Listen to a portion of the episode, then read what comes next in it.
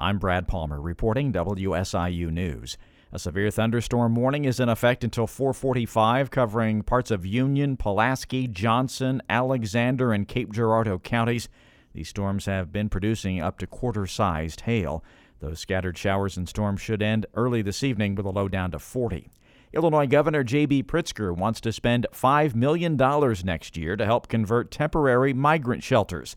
Alex Degman reports. It's part of the governor's overall plan to spend $182 million to provide services for migrants during the next fiscal year.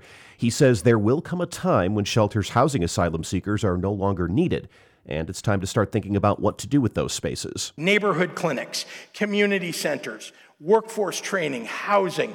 There are lots of good ideas that I've heard from people. Pritzker says the communities themselves would decide how to use the spaces.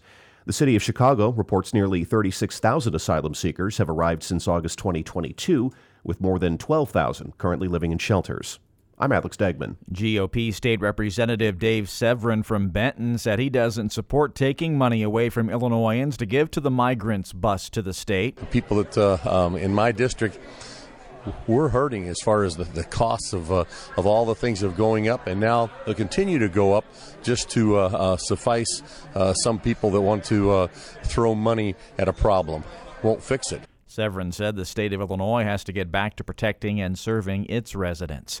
After delivering his budget address, uh, budget address Wednesday, Illinois Governor J.B. Pritzker is turning his focus to the reproductive rights issue.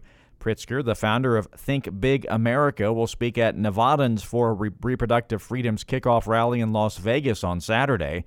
The governor will join Senate Majority Leader Nicole Cannizzaro, Planned Parenthood Action Fund President and CEO Alexis McGill Johnson, and other special guests in leading the event to mark the start of the volunteer signature gathering campaign to qualify an abortion rights constitutional amendment for the 2024 Nevada ballot.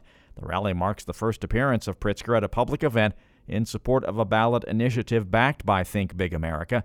Think Big America is an active supporter of Nevadans for reproductive freedoms efforts, having contributed a million dollars to the campaign to date and providing strategic support to the campaign. A Carbondale man is jailed after a stabbing incident. Just after midnight on Wednesday, Carbondale police responded to the 900 block of East Park Street, where they found a victim with multiple stab wounds. The victim was transported to Memorial Hospital of Carbondale and was treated for serious injuries. Late Wednesday morning, police found and arrested the suspect, 21 year old Cody Simon, in the 700 block of South Wall Street. Simon is accused of stabbing the victim during a personal dispute. Simon is charged with attempted murder and aggravated battery with a deadly weapon. Missouri Democrats have filed legislation that would prompt a vote to return gun possession rules to local governments. The move was prompted by a deadly shooting at the Kansas City Chiefs Super Bowl victory parade. In 2021, Governor Mike Parson signed the Second Amendment Preservation Act that prevented federal law from overreaching on a person's right to bear arms.